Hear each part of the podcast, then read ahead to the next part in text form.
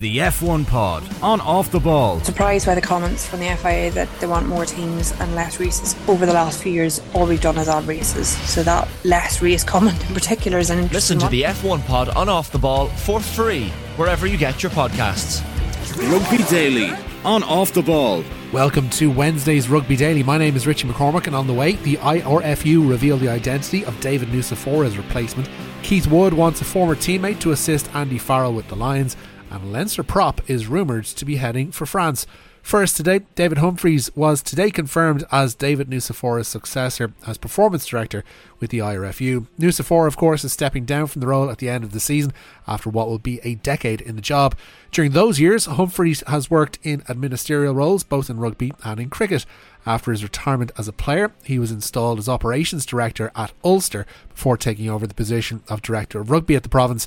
He was credited with persuading the likes of Ruan Pienaar and Johann Muller to join the province, as well as bringing home the likes of Tommy Bowe. The same year Nucifora joined the IRFU, Humphreys was appointed director of rugby at Gloucester, leaving in the COVID summer of 2020.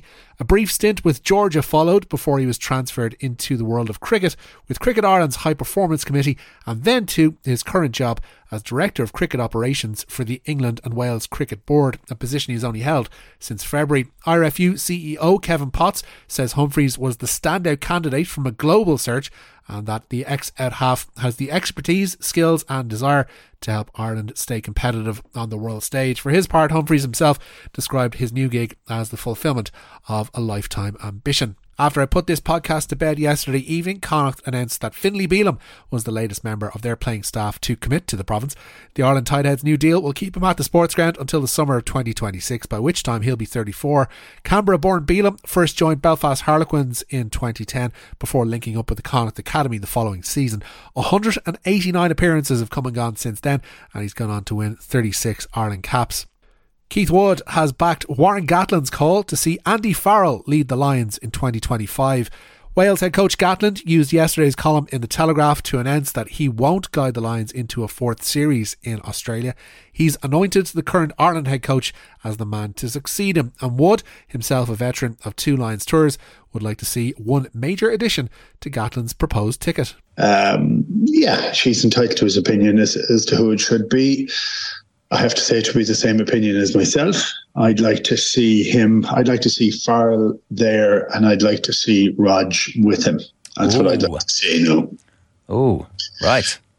um, um, there's that's our way of getting uh, maybe quite an Irish um, um, crew together. Um, but yeah, I think that would be a nice mix with it because Lions is very different. You need to go on them. Uh, you need to try and be an assistant on them.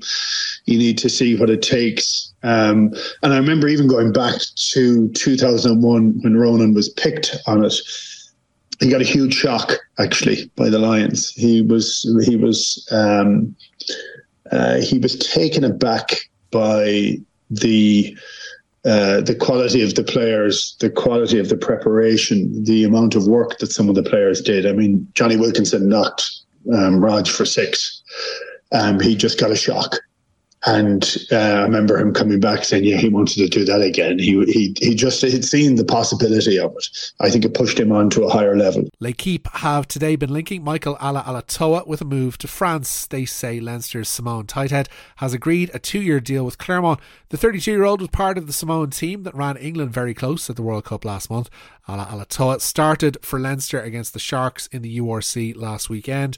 While finally, All Blacks hooker Dane Coles is heading for Japan after Malcolm Marx sustained a knee injury after the Springboks opening pool game at the World Cup. He won't be going back to Kubota Spears. With them, Marx won the Japan Rugby League 1 trophy, the club's first ever piece of silverware, but the Spears have now turned to the 90 cap All Black, who it's expected will link up with his new teammates on December 12th. That's it for today's Rugby Daily. Don't forget to subscribe to the OTB Rugby feeds to keep this podcast coming to you free and indeed Monday to Friday. My name is Richie McCormack. I'll have more Rugby Daily for you tomorrow. Till then, thanks for listening.